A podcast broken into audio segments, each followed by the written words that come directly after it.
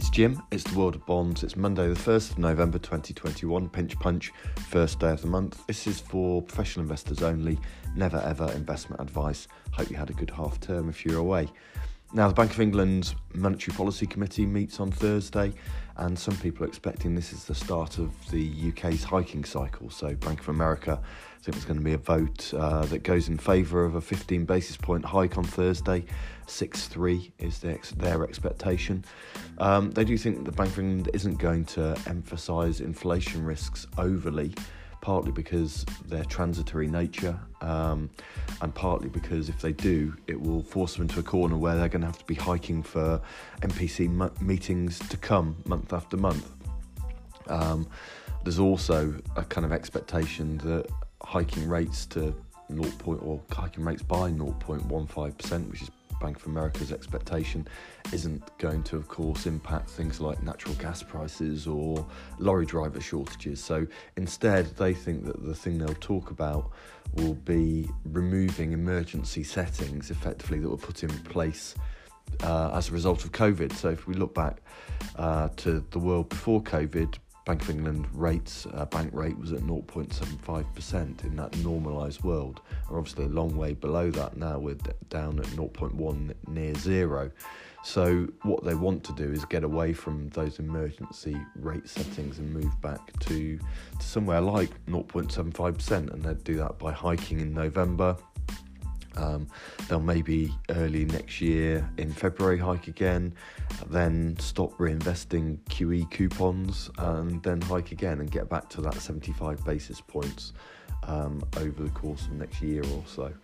So 2-year gilts are at 71 basis points. They go up to 74 basis points, so they're not quite at their highs at the moment, but still these are kind of the highest levels we've seen in 2-year gilt markets since the spring of 2019. So markets are pricing in rate hikes from the Bank of England, but we had some huge moves in gilts that were kind of unrelated to Bank of England last week, and they came on the back of the budget. We had Rishi Sunak's budget, and one thing you'll note from that was fairly significant upward revisions for future UK growth rates from the Office of Budgetary Responsibility. So this was not a pessimistic budget about growth in any way from the OBR.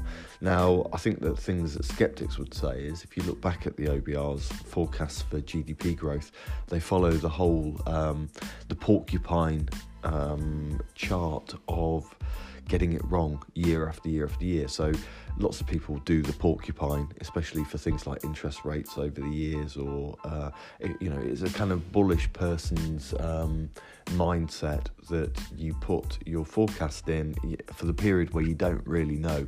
You put an upward sloping line in. So for the years to come, you see that year after year after year, the OBR has a hockey stick. Things may be weak in the growth phase now, but look at the future, it goes back to normal.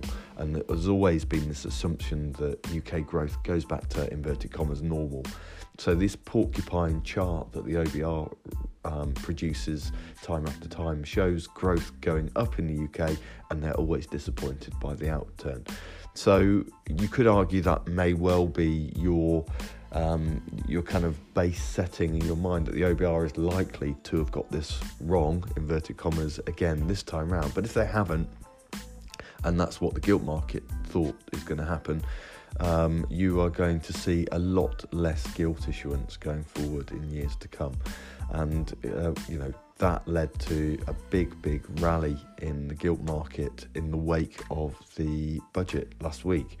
So if you look at the Debt Management Office's financing remit for 21-22, their planned total gilt sales are falling by nearly 60 billion pounds in the remaining months of this fiscal year to under 200 billion.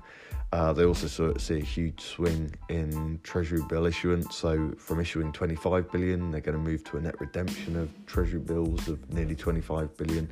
And this means there's going to be a number of gilt auctions are going to be cancelled. So the number of gilt auctions will fall by 19, leaving 14 gilt auctions for the rest of this fiscal year.